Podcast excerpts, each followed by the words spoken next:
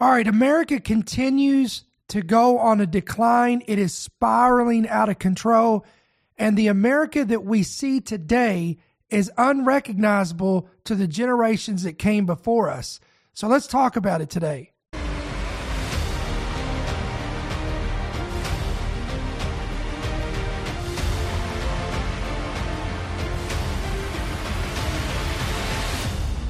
Following program is brought to you by friends and partners of End Time Headlines.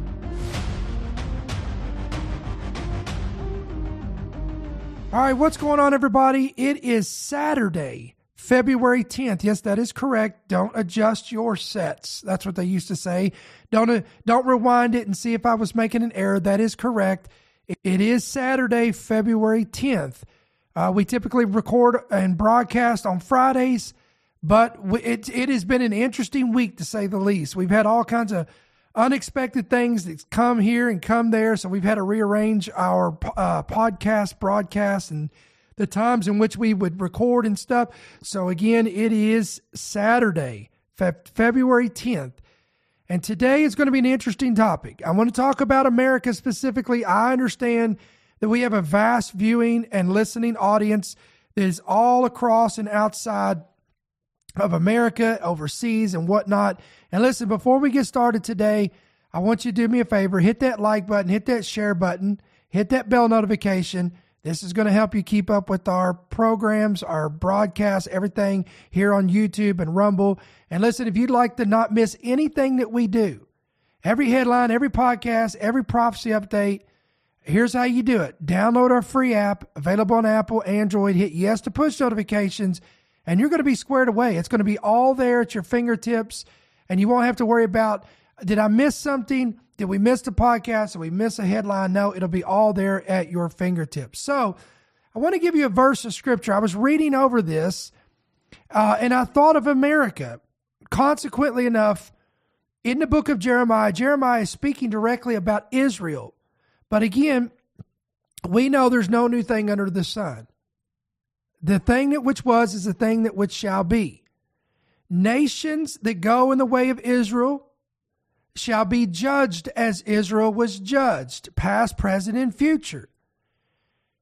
So, having said that, in Jeremiah chapter 13, the, the, Lord is speaking to Jeremiah to give the word of warning and rebuke to the nation of Israel because they have gone and they have trespassed against the Lord and they refuse to hear the words of the Lord. They follow the dictates of their hearts. They continue to walk after other gods, little g, to serve them, to worship them.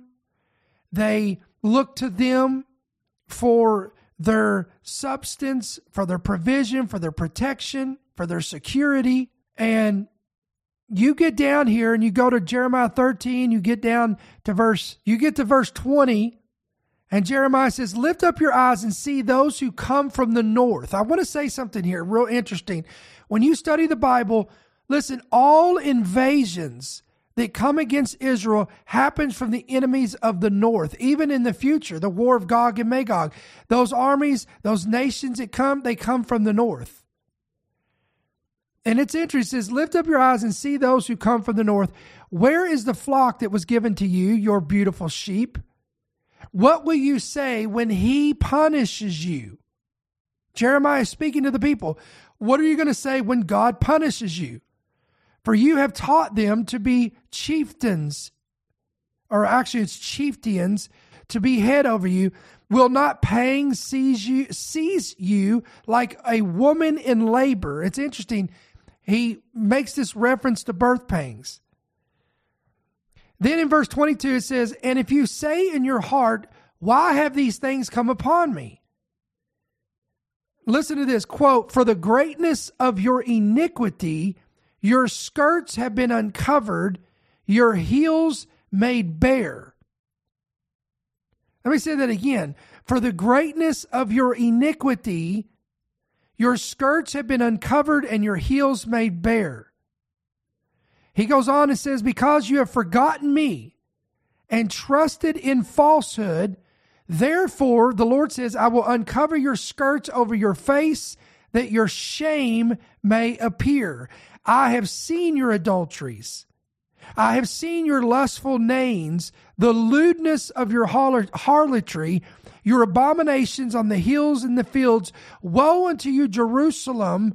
Will you still not be made clean? Now, again, for clarity here and to be contextually in agreement with the word of God, this was a warning directly to the nation of Israel.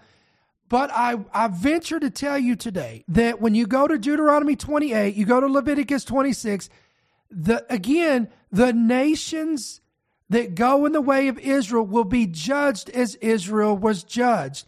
This includes America. And when you read this, friends, I'm going to make this statement. I know there, listen, I've had strong disagreements and discussions with other ministers about this very topic that I'm about to say here. And that is, I believe America has been under judgment for a long time now. And because we've not repented, we've not relented, we've not turned, that the punishments, the disfavor, the judgments are only becoming stronger. They're becoming more intense, again, like labor pangs. Now, you may be listening, watching this, and you say, well, and you come of the camp of believers that you don't believe that God judges America anymore. You don't believe that God even judges nations. Well, listen, I don't have time to develop a 45 minute message on uh, to counter that. You, again, you, re, you read Matthew 25. Jesus makes it distinctively clear that in the in the last days and the time of the end, when he returns, he will separate the sheep nations from the goat nations. And he tells you in Matthew 25 in great detail why he is judging nations, calling them goat nations. And why are they, and what uh, and what constituted their judgment in Matthew chapter 25. It's all there, guys. And again, I'll let you do your own homework on that so you can do your own study on that. It's all there. So, having said that, that's our foundation here. It is not surprising to me, guys. Nothing surprises me anymore as an American, as a citizen of America, when I see these headlines coming out. None of this takes me by surprise anymore. I'm not shocked anymore because if you understand and you believe that America is under judgment, you expect to see these kind of things happening and even greater in the days ahead if there is no legitimate repentance from the nation, its leaders, and the church. So when you see a headline like this, quote, a childless future, the birth rate has plunged and continues to plunge as millennials decide against being parents. Less than a fifth of millennials, according to a, a, recent study by Study Finds, specifically those between the ages of 26 and 35 years of age, are absolutely certain that they want to become parents one day. This inclination further diminishes among individuals with pronounced environmental concerns. Simply put, Four in five young millennials want to remain childless, especially if they dwell on, quote, climate change concerns. Now, stop. Four out of five millennials want to remain childless. And listen to this they have all bought into what the mainstream media has fed them about climate change and the concerns of it. The study conducted by the University of Southampton and the Generations and Gender program gathered insights on attitudes towards children, family, and various political issues. It involved a sample of 7,000 individuals ranging from 18 to 59 years of age in the UK. Now, this is in the UK. Guys, I'm going to tell you right now, if they go to America, you really think it's going to change? It, it'll probably be worse than this. The findings revealed a correlation with the nation's declining birth rates, highlighting a drop in the number of young adults planning to have children. Only 19% of younger millennials expressed a definitive desire to have children, while 30% leaned towards probably wanting children. And among older millennials between 36 and 41, 36% were certain they will not have children whatsoever. Now, look, I'm going to throw another angle here.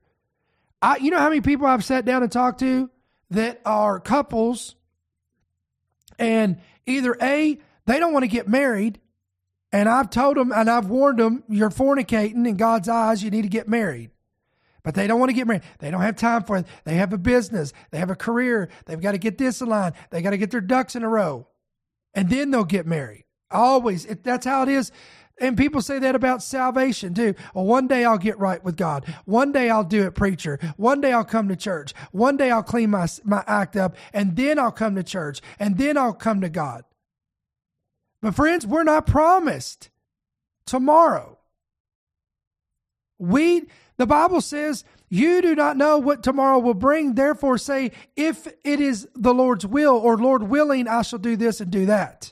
Right? Is that not what the word of God says? We are but, but a vapor here a little while, here but a moment. We are like the flower and the grass of the field that is here today and then tomorrow it's dried up and for some it's burned up and thrown into the fire. But on the other hand, I can't tell you how many people I've talked to here in America, where I live, that don't have any children. And when I ask them why do they not have kids or do they plan on having kids, and they're inevitably, they always say, Are you kidding me? Are you serious? Do you really think I want to bring a child into this crazy, chaotic, uh, nutty world? And honestly, I wish I could tell you, you know, I could quickly come back and, and refute that, but I'm but part of me can understand what they're saying and whether, and why they would not want to bring a child into the world, into the culture, into this climate that we're living in currently. So the point is, guys, again, think about 20 years ago, 30 years ago, 40 years ago, 50 years ago, your grandmother and grandfather's time, your, your parents' time, how things have changed.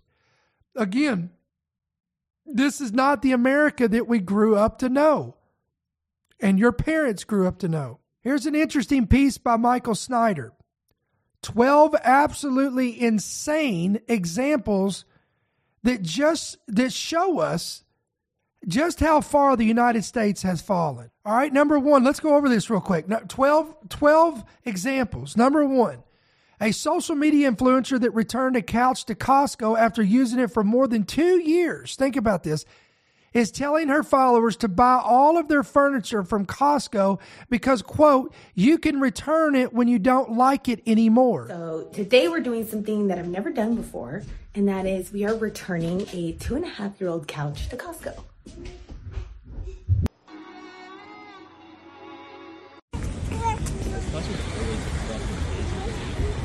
I do want to premise it is very intimidating going in there with a big giant purchase and you're returning it. So it's like very intimidating. There's a lot of people staring at you, but who cares? Return it. They have an awesome return policy. Definitely look online. I don't think you can do it on electronics, cigarettes, alcohol, but buy your furniture from Costco, girl. You can return it when you don't like it anymore. Okay, I didn't get to film after because we were in a rush and stuff, but when I got up there, I already knew the date that I had bought it because I had taken a photo of when we were bringing it up to our apartment at the time because I was pregnant and I couldn't lift it. So luckily I knew the date. Um, I told her around the date that I bought it. She looked it up in the computer, told me exactly which one it was. She found the like online, whatever she looked at, and then she goes, "Okay, cool." and that was it. She just asked me if it was if there was anything wrong with it or I just didn't want it or like like it anymore. And I said I just didn't like it anymore, which is we just don't like the color anymore. And they gave us our refund, full refund to his card. So yeah, it worked. Insanity. Again, I cannot believe that this is a thing.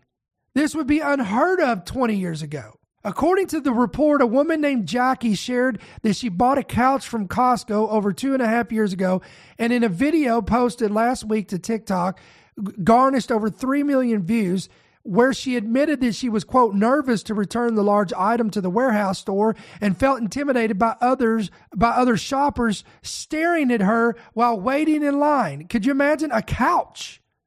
Waiting in line to return a couch. Quote, but who cares? Return it. They have an awesome return policy, she tells her followers. Buy your furniture from Costco, girl. You can return it when you don't like it anymore. And again, we wonder why the retail is collapsing.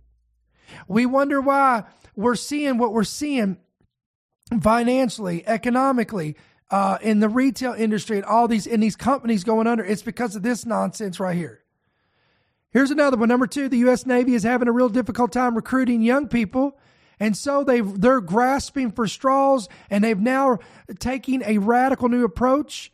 And from now on, a high school diploma is no longer necessary. For the first time in more than 20 years, the Navy is now allowing people without a high school diploma to enlist. As CBS 8 Steve Price explains, it's because the Navy is experiencing a recruiting crisis. But some worry that this fix could lead to new, bigger problems. A big change for the Navy to try and boost its recruiting numbers. It is no longer requiring those who enlist to have a high school diploma or GED. The Navy says it is not lowering its standards, but some retired military tell me they're not convinced this is a good idea. The Navy missed its recruiting goal for new active duty sailors in 2023 by about 20%. That's a shortfall of more than 7,000 people. I don't know. I'm not sure that's such a great idea. Jeff Carver served as a lieutenant commander in the Navy. To him, a sailor with a high school diploma shows more than just a level of education. At least we have people who, on the surface, seem to know how to uh, fulfill a commitment, can stick with something, even though they run into adversity and get through it those hoping to enlist without a high school diploma must score average or above on the Armed Forces qualification test. The Navy sent CBS 8 a statement saying, in part, this policy update benefits the Navy by expanding the potential applicant pool of highly qualified and motivated future sailors who may have been impacted by COVID 19 trends of non traditional schooling, early exit from high school to support their family, or a variety of other individual circumstances quite frankly, I think that's a little bit of equivocation. Armin Kurdian is a retired Navy captain with 25 years of service. He wishes the Navy, instead of lowering its requirements, would look internally at why this is happening. We now we covered this in another podcast. Unbelievable, unbelievable. Number three, three years ago, the city of Portland de- decriminalized the possession of all drugs. But how's that working out? Lawmakers in Portland, Oregon just declared a state of emergency over the fentanyl crisis. That comes three years after the state decriminalized possession of all drugs. Jason Rantz with me now. A state of emergency. What exactly does that mean? What are they doing? Well, unfortunately, it doesn't go far enough. They're basically doing more of the same, which is just putting more resources into getting folks onto the street, social workers, connecting people who are addicted with resources but there are no benchmarks for success in the 90 day emergency call. There will be no arrests of people who are doing drugs out in the open. So it seems like it's just doubling down on a failed policy because they refuse to go away from something called harm reduction. You and I have talked about it before. It's basically a strategy that's supposed to mitigate the risks of drug abuse by enabling the drug user, giving them out drug paraphernalia while trying to push them into treatment. But there are no consequences at this point at all when it comes to the drug use from a legal perspective. And so there's no real pressure for anyone to stop doing the drugs. And it's just going to create a vicious cycle. It's going to continue. Now, who saw, who didn't see that coming? Just like the defund the police. How's that working out for you in the communities where you don't want your police officers there to protect you? Number four, Western Oregon University has found a way to keep students from failing. You ready for this? The dumbing down of America and its predictable results. Our latest example comes from a New York Times op ed lauding the SAT's relaxed standards. Unless every child attends honor classes, well, then there can't be honor classes. Nobody can attend honor classes. Louisiana's Board of Elementary and Secondary Education has figured out a way to have universal graduation diplomas for everybody, and there will be no more failing schools. The dumbing down of America continues. That just some of our reporting over the last few weeks on the lowering of standards in the name of equity. And Oregon does not want to be left behind. They say students don't need to prove mastery of reading, writing, or math to graduate high school, evidently showing requirements and having requirements unnecessarily and disproportionately harms students of color Thus, goodbye requirements. Here's the school board explaining their logic. The report uh, brought to light several impacts on students, uh, primarily students of color, students with IEPs, and students for English learners, who, because of uh, the requirement, uh, were being excluded from uh, learning opportunities at the high school level because they were working on trying to pass a test. So, of course, the school boards, the State Board of Education, the teachers, and the principals are the real winners in this plan. Their graduation rates go up, they get bonuses, on and on and on, because nobody fails. The poor minority kids now have a diploma and can't read. That doesn't do much good for them in the real world. Former Republican candidate for Oregon governor Christine Drazan is here, who's been working on this issue. Look, I always say follow the money. Who who wins in this? Why are they doing this? You know, as far as I'm concerned, nobody wins in this. I think that on the union side, it's certainly less work for our uh, for our union heads we are looking at less scrutiny of schools as they lower expectations across the board. But to be clear, Oregon is not knocking it out of the park for any demographic. We're talking about just pick a subject. English language arts, for example. Our averages in our state, 50%. Students of color are in the 20% for proficiency. But across the board, Oregon classrooms are failing our students. This isn't just about students of color. This is about accepting a system which is not back to the basics. It's not teaching reading, writing, and math. It's more focused yeah. on equity. Yeah, well, look, I, I guess if, if, equity means that everybody performs poorly, then there you go. Um, yeah. But you said there's no winners. I want to take issue with that because if I don't produce ratings, okay, I get fired. Right. Um, if, if somebody doesn't do their job, eh, whatever their job is, by, by, the, by the metrics, then they have to answer for that. But if suddenly you take away all the standards in education, then the winners are the, the teachers, some of whom I'm sure are well meaning, but the principals and the Board of Education, everybody else who no longer gets measured by graduation rates. They just say everybody's equal, I guess equally bad, and then they do win. So we have in Oregon, we had the longest COVID shutdowns for our schools in the nation. And so what that reflects is that our teachers' unions themselves are in charge in our state. Huh? Our teachers' unions told our governor what to do. Our teachers' unions are the ones that are dictating what happens in our classrooms right now. And and so when I say that there are no winners, I mean there's no winners among our students. There's no winners in our families. There's no winner for our state. But there's no doubt that our teachers' unions in particular wield a lot of power in our state. Huh? And and we have a governor who aligns with this whole concept that if two plus two equals four and it's racist, that's Oregon. And that's a broken system. And mm. we're certainly not going to see recovery at the level of the executive branch, though I would hope that we would have.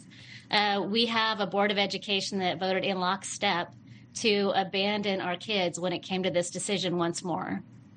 Yeah, soft bigotry of low expectations. Uh... How do you like that? Number five, from this point forward, every police officer in El Paso, Texas will be forced to ask for their preferred pronouns of every person that they encounter. Let me say that again. Every individual that El Paso police officers encounter in Texas they will have to ask what their preferred pronouns are. Today, the El Paso Police Department presented its new gender inclusive policies, which will affect interactions with the community. ABC 7's Brianna Perez gives us a look at the changes and how it will be implemented by the department. Brianna. Paul, the new policy is called constitutional policing. Council previously asked for these changes to improve how transgender and gender diverse individuals are identified by EPPD. Some of those changes include having the officer ask a, every person they encounter what their preferred name is, gender identity, and pronouns. Police now say under this policy they've agreed to do this for all citizens. They say they will simply ask, How would you like to be referred to? Police say when possible, they will also have officers who conduct a frisk say the reasons leading to reasonable suspicion that the officer or others were in danger. They will include these factors in the report. Police also say Internal Affairs will produce a quarterly report documenting the complaints received during each quarter of allegations of bias based policing. Made in partnership with the Borderland Rainbow S Center, the director says this is just the start. In fact, she went on to say, quote, the most important thing is that we can't change the past, but what we can do is take this first moment and run with it and continue the conversation and be able to speak to each other with respect. Um, I'm sorry, but if you're breaking the law, the last thing I'm going to ask you is what your referred identity is, or your referred gender, or your referred pronoun. This is insanity, guys. Insanity. But again, is anybody shocked? I'm not. Number six, we're halfway there on this list. A group a group of migrants that was caught on camera physically attacking police. Did y'all see that story? A shocking act of violence that was caught on camera in the heart of Times Square. Police, right here, as you can see, trying to break up a group of young men outside a migrant shelter Saturday night. At one point, the men start punching and kicking two of the officers who suffered minor injuries. Five suspects were eventually arrested on felony charges, and manhunt still underway for seven others. All of those arrested were staying at the shelter and were released without bail. When asked if the asylum seekers should be deported, New York Governor Kathy Hochul said it is something that should be looked at. Let me say that again. Migrants attacked physically police officers in Times Square was released with no bail and they were seen flipping the bird as they're walking out. They don't care because they under, they know they can get away with this. Number seven, a group of pro-life activists in Tennessee face 11 years in prison. What was the heinous crime that would constitute a group of pro life activists in Tennessee to face 11 years in prison. They were praying and singing outside of an abortion clinic. Disturbing news as a group of pro life activists from Nashville were recently found guilty in federal court under the FACE Act for quietly and peacefully protesting outside a local abortion clinic. Here's a little snippet of that protest from March of 2021.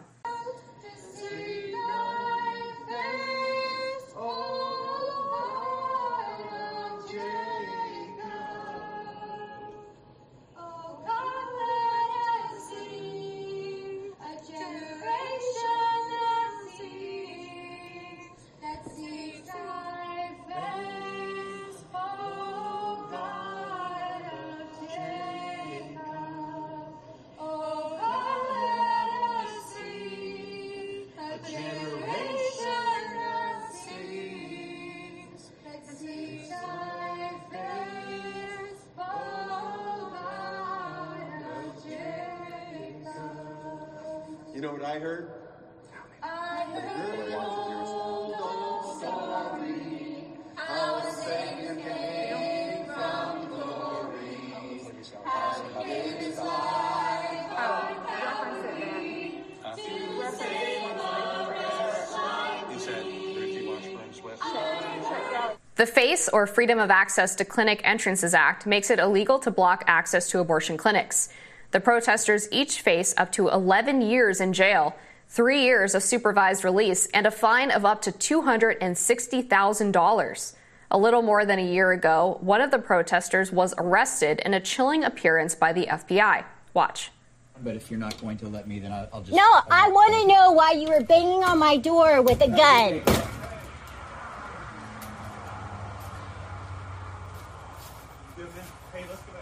Uh, you're not going to tell me anything? I, You- I, I tried. No, you didn't. Yes, I did. You did not try. Some were quick to point out the seemingly hypocritical nature of arresting peaceful protesters with how far more violent some activists were treated if their causes were more politically aligned with the powers that be. The Daily Wire's Matt Walsh posted a quote from the U.S. attorney on the case who said, quote, something is not peaceful if laws are broken. Walsh said this was an example of, quote, full on Soviet style corruption and persecution. Here now to discuss this story further is senior reporter at the Daily Signal, Mary Margaret Olahan. So, Mary Margaret, walk us a little bit through this case. This is, of course, also not the first time that a pro lifer has been arrested by the Biden DOJ. You covered the Mark Houck case previously. He ended up being acquitted, but these individuals were found guilty of violating the FACE Act. Tell us a little bit about the protest and what the feds were alleging they did wrong. Well, it's great to be here, Amber. And and this incident is one of a number of incidents that the DOJ is targeting as crimes violating the FACE Act.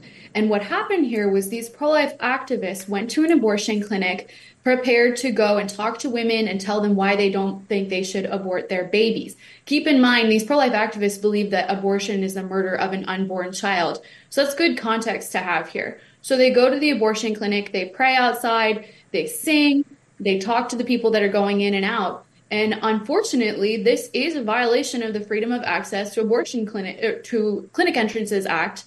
And the Biden Department of Justice has specifically said that they're enforcing this act as a response to the overturn of Roe v. Wade. And we have DOJ officials on the record saying that. So after Roe was overturned, we saw multiple different people be arrested in front of their children at gunpoint and brought in and charged with violations of the FACE Act. And this is another example of that. Now, you're right, Amber. People are comparing this to the other different protests around the country. For example, the Black Lives Matter protests involving the death of George Floyd, where many of these people who committed violent crimes were allowed to go free, whereas we see these pro lifers looking at 11 years in prison. So 11 years sounds, you know, pretty nice compared to the 20 years that the Stop Cop City protesters are facing in Atlanta. 21 were arrested, including those that were there as observers of the protest to see that the law was observed there. They were among the 61 that were arrested and are now facing a penalty of 20 years. It sounds to me like the law is applied pretty evenly. Uh, I, I just can't see how you would say that those being charged for blocking entrance to the abortion clinic, a direct violation of the law, is, is somehow the same as BLM protesters who are in the streets. Are you aware of occasions where laws were broken and individuals were not arrested?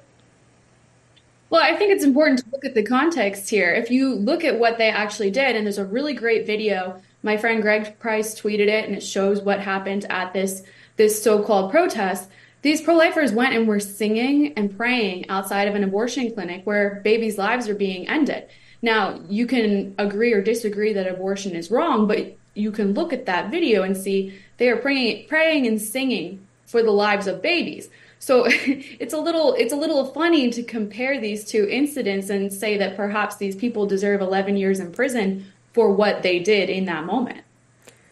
Yeah, I mean, I think the people were arrested since June 22nd, 2020, in relation to BLM protests across 49 cities. It sounds like you know the law was applied pretty evenly. It doesn't seem like a fair comparison to me.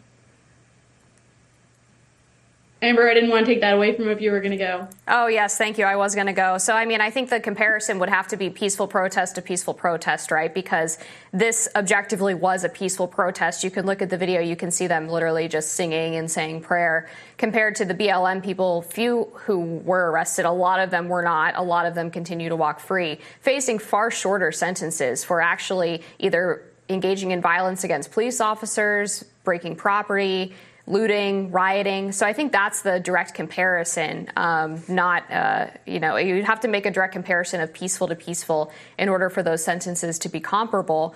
But um, what I wanted to ask you, uh, Mary Margaret, as well, is that um, the FACE Act also covers places of religious worship. And in the overturning of Roe v. Wade, there were multiple Catholic churches, hundreds actually, that were vandalized. Um, and there were also cases where um, protesters disrupted Catholic masses right here in Washington, D.C. As far as I know, those people have not been arrested or charged. Is that correct? No, and this is really important context as well. In the aftermath of the Dobbs leak, so in May of, I believe, 2022, we have seen hundreds of attacks on pro life pregnancy centers and churches, which are both protected by the FACE Act as well. Now, as a reporter that covers this, I have, for two years now, I guess, been reaching out to the Department of Justice and saying, what happened to these criminals? Like, have you prosecuted any of them with the FACE Act? And as of two days ago, I found out that the DOJ has only charged five people, five pro abortion individuals with attacking pregnancy centers uh, under the FACE Act. So that's five individuals out of 88 attacks. Meanwhile, they have not charged a single individual with FACE Act charges for their attacks on Catholic churches. And there's been over 200 since the Dobbs leak. So, with that context, I think when we look at how the DOJ is using the FACE Act, it is very clear that they're only using it to charge pro abortion or to charge pro life activists. And, and keep in mind, the pro life activists being charged were singing and praying outside of abortion clinics, whereas the pro abortion individuals who have not been charged firebombed abortion or pregnancy centers, firebombed churches, Molotov cocktails, smashing windows, writing, if abortion isn't safe, neither are you. So that discrepancy is, I think, what has a lot of conservatives, not and, and middle of the road Americans, very upset about what's going on here. So the FACE Act was passed under Bill Clinton. It was a response to death threats, bomb threats, attacks on abortion clinics across the country by pro-life individuals. That's how this law came into place. You know, when I think about people blocking entry to a clinic where women, many pregnant women, are receiving health care, I get a little worried. I think it's a good part of a free society that if someone needs to and wants to go to the doctor, that they should be able to. And so, in a case where someone's blocking potentially a woman who needs health care for her baby, for her baby's life, right? These are pro life protesters. They care about the baby's life. They were praying for it. Accessing that health care seems pretty important for the baby's life. So I don't know. I'm kind of on the side of if, if someone wants to access a healthcare clinic and there are people preventing them, you know, there should be something done about that. And when I consider, you know, access to healthcare facilities, all in all, we've had this conversation a lot with what's going on in Israel and Palestine, and a lot of people across the globe seem to be on the side of people should be able to access healthcare facilities when they want to. And I'm just going to quickly go back to that uh, peaceful protest comparison. Many of the arrests during BLM were because people violated the curfews that were set just hours before they were outside. And so, of course, there were arrests for peaceful protests, but I think this one seems to be specifically about accessing the healthcare clinic. Are you worried at all about moms that were pregnant and their babies not being able to get healthcare if their clinic where they, you know, get that healthcare is blocked entrance of? Well, I would agree with you, except that unfortunately, abortion clinics in the United States don't provide care for babies. They exist to abort babies or offer patients transgender care, as the Planned Parenthood clinics would say. So they offer hormones to young people or they offer abortions Sorry, just to quickly, this was not a Planned Parenthood. This was Mount Juliet's, which is a family care clinic. They do more than abortions. It was not a Planned Parenthood. Uh, well, they advertise that they do more than abortions, but if you talk to the women that go there, people go there to get an abortion. So I, you know, I think this is often misinformation that we hear that abortion clinics offer care for mothers and babies. Unfortunately, they do not. And the women that go in there are usually offered only one option, which is abortion, or they're given more information on obtaining abortion pills. And uh, so this is this really is misinformation that is spread about abortion clinics that they offer care to mothers and babies. And uh, you know, a woman going into an abortion clinic is is going to be, you know, the abortion clinic is going to seek to so, so-called help her, not necessarily her unborn child, who frankly is in a lot of danger in an abortion clinic. I would also add just briefly that these individuals were not barring physical access to the door of this clinic. They were collected in the hallway outside of the clinic. And what is happening, I think, is that the FACE Act is being interpreted to punish anyone who uh, who engages in a protest outside of an abortion clinic and being interpreted as being outside of the clinic as somehow impeding access, even though these um, individuals who wanted to go into the center were more than capable of doing so. It's not like they put a chain across the door. So. That's right, guys. Right in the state of Tennessee. I used to live there for about three years. Number eight. The 20, the 24 year old aide to U.S. Senator Ben Cardin that was filmed having sodomy in a Senate hearing, uh, in a Senate hearing room listen to this, will not be charged with breaking any laws. What now? What what does that tell? What kind of what kind of signal does that give here in America that you can commit the most vile, heinous, abominable acts in the highest place of the land, and there is no repercussions about it? Unbelievable.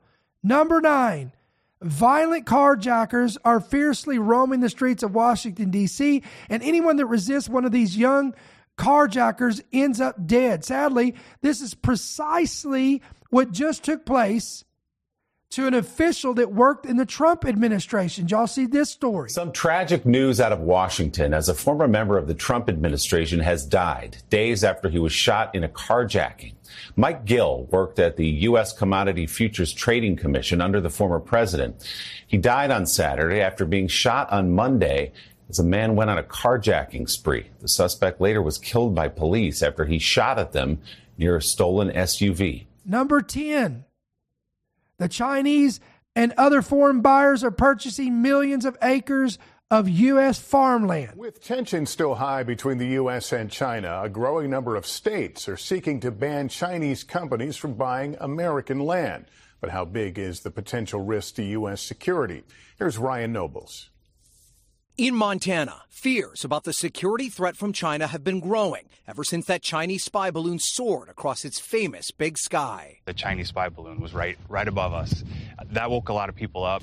And it's not just worries about America's vulnerability from the air. Now, one of Montana's senators is pushing to keep the Chinese government from buying land nationwide. China is not our friend right now, and the Chinese Communist Party wants to do bad things.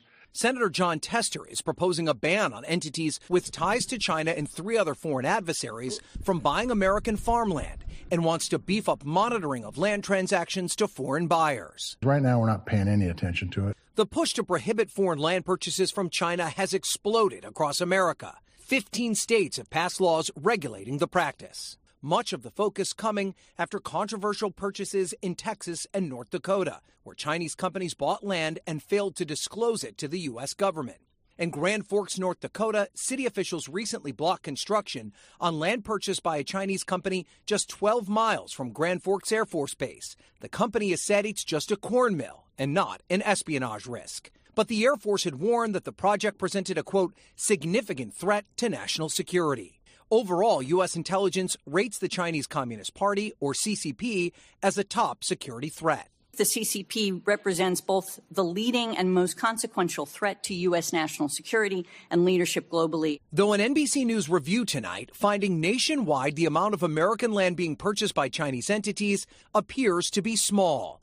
Since early 2022, less than 1,400 acres sold to businesses tied to China have been reported to the USDA so far. In total, it appears China controls less than 400,000 acres of American land, which is less than 1% of all the land owned by foreign entities. Here in Montana, a state law banning Chinese citizens from buying land passed with bipartisan support. Brad Molnar was the only Republican to vote no. You create the dragon, There never was a dragon. He says the law is an overreach and would prevent his wife, a Chinese national, from being able to inherit his land after he dies. There's no evidence that I'm aware of that the people that own the land are in any way a threat to American security. If they are, arrest them and remove them. Quote, foreign ownership and investment in property such as farmland, pastures, and forests jumped to about 40 million acres in 2021, up 40% from 2016 and according to the U.S. Department of Agriculture data, an analysis conducted by the U.S. Government Accountability Office, which is a nonpartisan watchdog that reports to Congress, found mistakes in the data, including the largest land holding link with China being counted twice. Other issues include the challenge of enforcing a U.S. law that requires foreigners to self report such purchases. Wow. So, again, huge swaths of land in uh, farmland in the United States being bought up by by by the Chinese and foreign buyers. Number 11. So many radical Muslims have moved into Dearborn, Michigan that the Wall Street Journal just did a piece referring to Dearborn, Michigan as, and I quote, America's jihad capital. Especially the youth in the West. It's time for them to understand what should already be known that the Kafir West, particularly the US, are enemies of Muslims.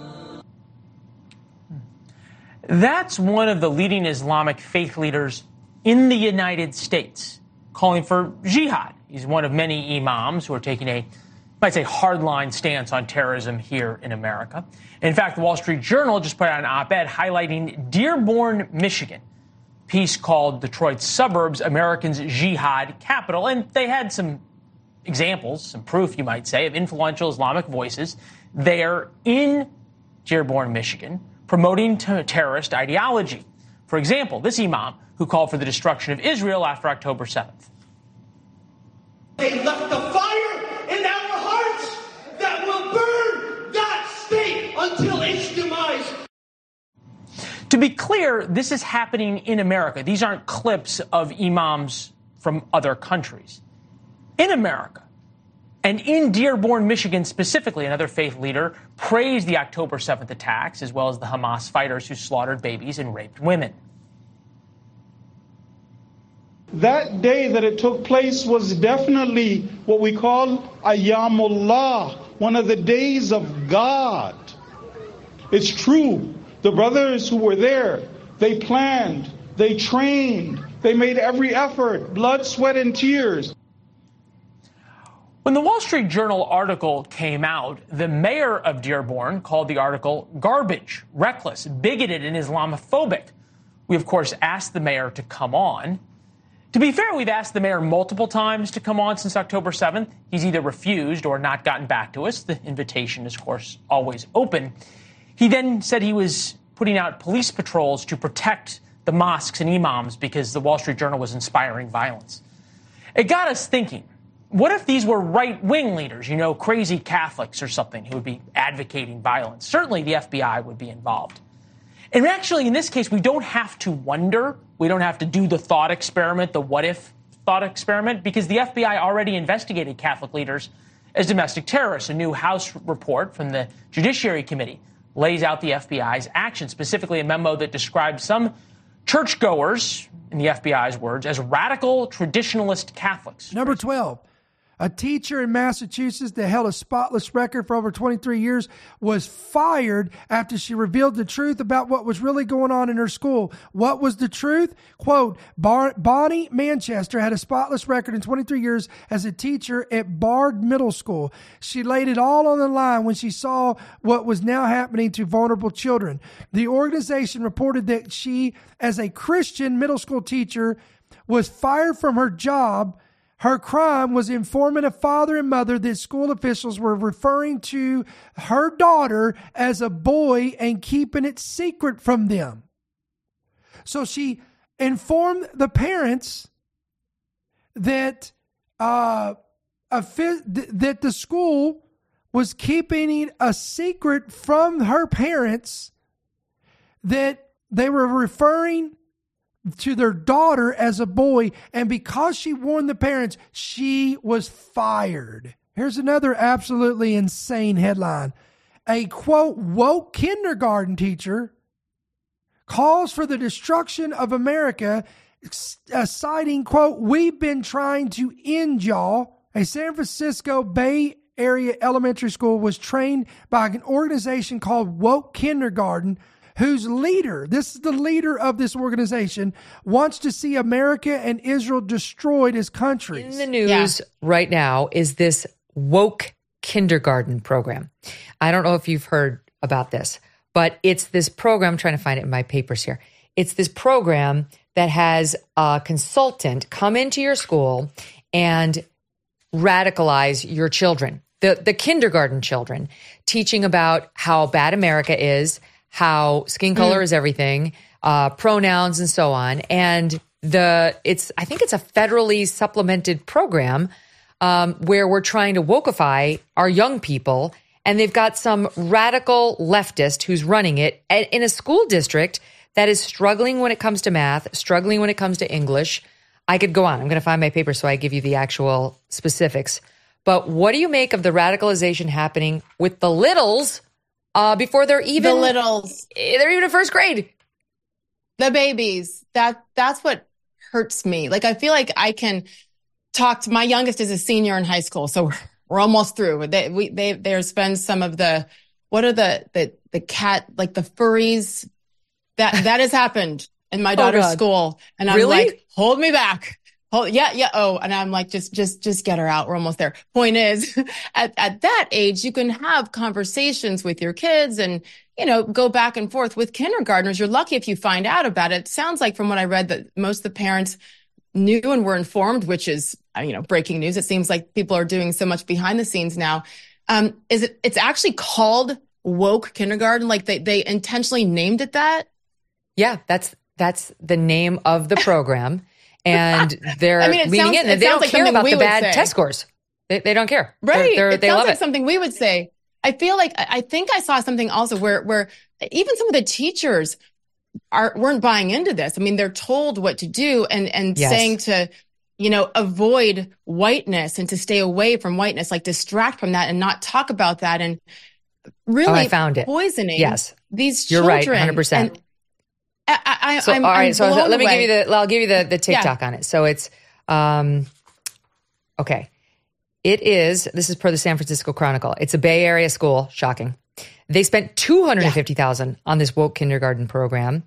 Um, it's called the Glassbrook Elementary School. They've got almost 500 students, predominantly low income, because yeah, this is what low income kids are worried about, you know, whether they're using the pri- proper terminology. Two thirds of the students are English learners, more than 80% Hispanic. The struggling to boost low test scores school, not to mention dismal students attendance, spending $250,000 in federal money for this organization called Woke Kindergarten. They're training teachers, ready, Sage, to confront white supremacy, disrupt racism and oppression, and to remove those barriers to learning. They share with schools, this program does, wonderings, which pose questions for students, including if the U.S. U.S. defunded the Israeli military, how could this money be used to rebuild Palestine? Oh my goodness. Sure, kindergartners. I'm, I'm they have thoughts. Right. I, I can't, I, I'm disgusted. Uh, again, I can't get over the fact that they like openly call it woke kindergarten and federally funded for profit. So they're taking the federal Yep. funds and then still making the money. I think I saw that the, the leader of it, she's quite a, a character and none of this surprises me It's when, they. you, when you read it's about they. her. Don't be such a bigot. It, she goes by they. Yeah. Again, do you think they're going to lose their job? Probably not. Now, if we was to say something anywhere near that, it would, oh, they would be on it so fast, you wouldn't even be hearing my voice anymore. You would lose your job, no questions. asked. Look what happened to the teacher in Massachusetts of 20, what, 23 years, 25 years, spotless record. And because she did the moral thing and, and, and informed the parents of one of her students of what was going on, she was terminated and fired. Uh, Isaiah said the day would come when good would be called evil and evil would be called good and light would be referred as darkness and darkness light. Oh, and it's good to know that our our uh, tax paying dollars are going to great cause. For example, the U.S. government paid for 256 transgender men's pregnancies between 2014 and 2018. Again, don't adjust your sets. Don't adjust the mic and rewind what I said. I, you've got it right, guys. You heard it the first time. Quote, U.S. government paid for paid to, in fact, it was uh, cost taxpayers roughly $5 million. What did we put that $5 million to use for? We put it to use for, uh, transgender men's pregnancies. What in the world is this about? This is from the Daily Mail. The U.S. taxpayer, look at this, guys. I'm going to read to you right there on your screen. The U.S. taxpayer has spent millions funding the pregnancies of transgender men. Does anybody else want to just pull their hair out from the roots of their head and just and and wrap duct tape around your head to keep it from exploding? Um, a recent study by University of Michigan researchers found there were 1907 births among people who were born biological female but who identified as men. Well, thank you for clarifying that. We were getting a little worried there. Between 2014 and 2018, the equivalent of nearly 500 a year.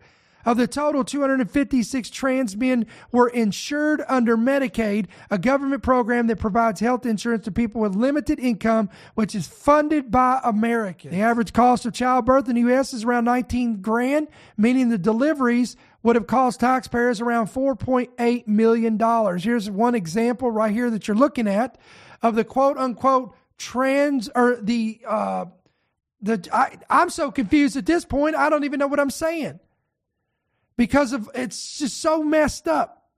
This is one of the examples of the biological woman that became a man who became pregnant and had a child. Look, this stuff is is is it has become so prominent now that you read stuff like this. Let me pull up another one here. Quote, gender ide- ideology has ripped our family apart. Montana family who, listen to this, they lost the custody of their 14 year old daughter, all because, ready, they refused to let her transition to a boy. Let me, again, they lost custody of their 14 year old daughter because they refused to let her transition to a boy. Krista Kolstad revealed the family's nightmare began when they received a call that their 14 year old daughter, Jennifer, whose name changed, told friends at school that she wanted to commit suicide in August of 2023. Later that night, Child Protective Services, CPS, went to the Kolstad's home in, in Glasgow to inspect the house and interview Jennifer, later determining that she needed to transition to get better. Uh, let me say that again. The CPS told the mother of the child, 14 year old, 14 years of age, that in order for her to get better, to no longer be suicidal, that she needs to transition her gender. Krista, who is Jennifer's stepmother, I'm sorry, not her mother, but her stepmother, so I'm going to clarify that. And the girl's biological father told Kolstad, said Jennifer had a tough upbringing and several undiagnosed mental health concerns, including attention seeking behavior and lying, which she believed caused the urge to transition and were overlooked by social services. Of course they were, because it can never be a mental disorder. Never. It will never cross that. We can never assume that, right?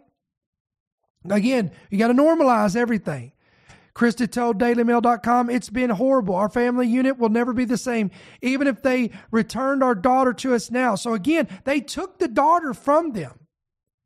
The daughter was ripped from their family. Here's a picture of this. Uh, of course, their faces are blurred out here on what we're looking at, but look at this. This is the 14 year old daughter was ripped from their home. She said, quote, I love my daughter unconditionally and only want to I only want her to refrain from making decisions until she has the maturity and life experiences to understand what the consequences are for her actions. Kudos. That is a good mother right there. Or I should say stepmother, guardian, parent. That is what a parent should do. No child that young should be making that kind of decision that's irreversible. Wow, how do and it's unbelievable that our court system doesn't see that. The CPS doesn't see that. Unbelievable. Now, according to the, this report, this comes on the heels of a family in Indiana that has asked the U.S. Supreme Court to review their lost custody case, wherein which Jeremy and Mary Cox, who are evangelical Christians, imagine that, lost the custody of their son back to uh, three years ago in 2021 after they refused for religious reasons from him to begin to identify as a girl. Now, notice it's interesting. They went after, I'm telling you, friends, don't think that they didn't use that couple as an example because they're evangelical Christians and they stand on the word of God. They're using this as an example and to set an example. Now, guys, listen, I'm going to pull it back here. I want to talk to you for a second again, I know this is, the, you know, all the negativity, the news, the information, it just weighs you down. It's just the heaviness of this. But again, guys, the, if there's a God on the throne, which there is, if God is still in control, which he is, then there's still a hope. If there if you're if there's a pulse in your body, if you live in America and you are serving God, you're in covenant with Him, and you are still seeking His face and you're pleading with God and you're praying to God and you're crying out to God, then there's still a hope for your city. There's still a hope for, come on, our nation. Remember, Abraham pleaded with the Lord over the destruction of Sodom and Gomorrah, over its fate.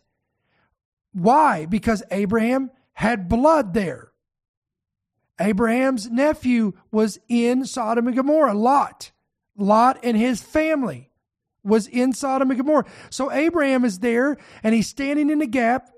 In Genesis uh, 19, he's making up the hedge. He's pleading with the Lord. And he says, Lord, if I can find 50 righteous in the city, will you spare it? And, and the Lord says, if I can find 50, I will. But he couldn't.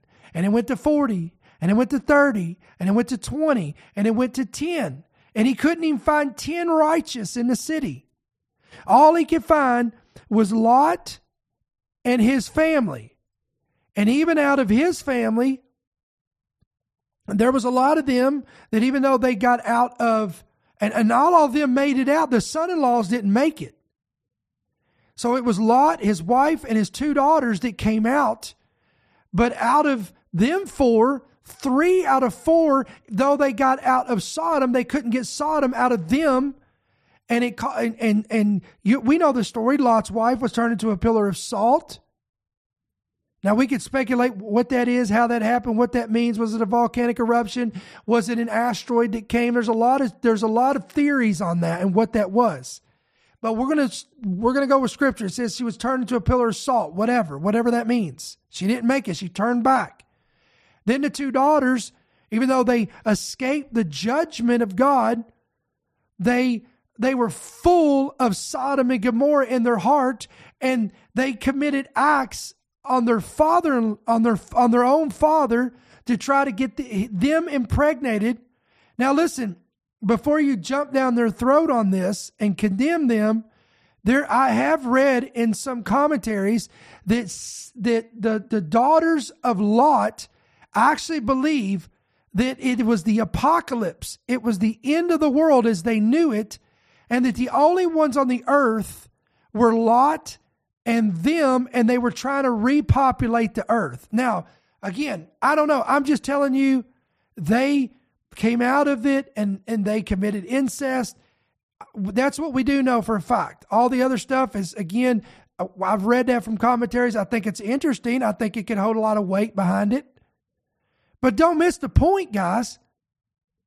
Sodom and Gomorrah was one of the most wicked cities ever mentioned in history.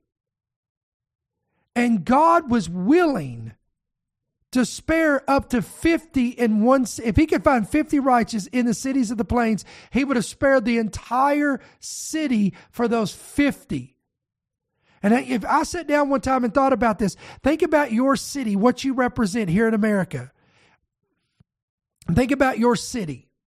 I'm in the city of Monroe in Georgia. I don't know what your city is, but I believe there's more than 50 righteous in the city of where I live. And I believe there's more than 50 righteous in your city. So we've got that going for us. Number one. Number two, we live under, and we better thank God for this. And I've said this many times on many segments. You better thank God that we are under what's called, theologically speaking, as the dispensation of the grace of God. Because if we were not under the dispensation of the grace of God, you and I would see, witness, and experience far more greater severity of judgments than selective judgments, which we have seen for many years now, and I believe we're experiencing it now.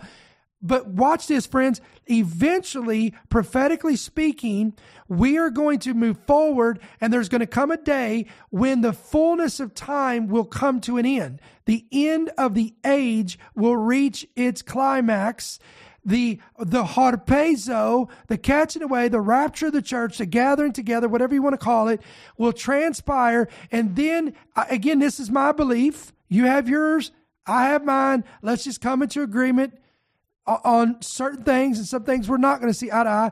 But then all of humanity will enter into a, a time that the Jesus said, unless the days had been shortened, no flesh would survive. And that is called the tribulation period or what we call the great tribulation. That's when all these bowl judgments takes place, the vial judgments, the sealed judgments, all these things are broken. And we see, we move from selective judgments to the full wrath of Satan and God himself. So I, listen, all of this doesn't surprise me. It doesn't take me off guard. It doesn't leave me baffled and astonished and bewildered. As, as children of God, as those who are discerning and they understand the times and seasons in which we're in. Guys, we see what's going on. We know this. We understand this. And this is why we have to continue to pray. We have to continue to intercede. We have to continue to stand in the gap and make up the hedge. We got to continue to be the high priest of our home, leading our families. Come on, building our own ark for the saving of our households. I'm not talking about physically Literally, I'm talking about figuratively speaking. Come on, making a house of refuge, a house of prayer, a place, come on, where we can dwell under the shadow of the Almighty during the trying times in which we are in. Come on. Do you believe that today? So again, it, I wish I could get on here today and tell you things are going to get better. But if I told you that, then I would be guilty of what Jeremiah rebuked the prophets of of his day when he said that you are causing great harm to the people of God by call, by telling them there will be peace when there will be no peace. And telling them that God doesn't see their actions and that he's turning an eye to their harlotries and their iniquities. So listen, guys, endtimeheadlines.org, endtimeheadlines.com. I know it's been a little bit different today and it's kind of throwing everything off because it's Saturday and not Friday.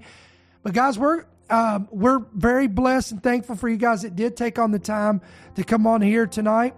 Uh, again, don't forget to download a free app available on Apple and Android. Hit yes to push notifications. You're going to be good to go. As always, if this ministry blesses you, encourages you, refreshes you, uh, informs you, all the above, we want to encourage you to pray about becoming a monthly partner. You can do this two different ways. You can give electronically right there on your screen. If you guys that are listening by Apple and by Spotify, if you go to our main website, endtimeheadlines.org, endtimeheadlines.com, you're going to see places where you can give electronically. That's going to be PayPal, it's going to be credit card, it's going to be Venmo, it's going to be Cash App. Or you can give by check or money order by making it out to the following end time headlines P.O. Box 1391, Monroe, Georgia 30655. We always thank you for your generous support, your partnership, and your giving to our ministry. And of course, we covet your prayers, your intercession for uh, myself and for all of us here at End Time Headlines. Guys, we're going to sign off. Have a great weekend this weekend.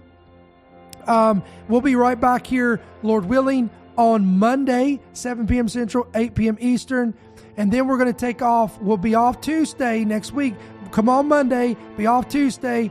We'll be back Wednesday. We'll be on Thursday with uh, Bishop Larry Ragland, or at least we plan on being. And then we'll be back on Friday.